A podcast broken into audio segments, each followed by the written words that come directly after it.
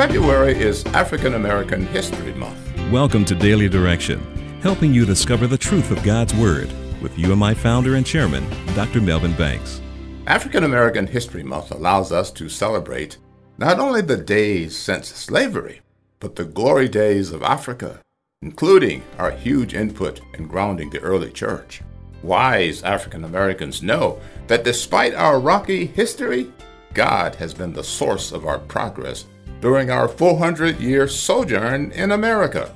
We've come this far by relying on Him as the supreme creator, sustainer, and ruler of the universe. Our view of God governs our attitude toward Him, whether we believe He is worthy to worship and obey. A low view allows us to ignore God's worth, claim self sufficiency, or worship idols that can never satisfy us. Here's David's view of God found in 1 Chronicles chapter 29. Yours, O Lord, is the greatness, the power, the glory, the victory, and the majesty.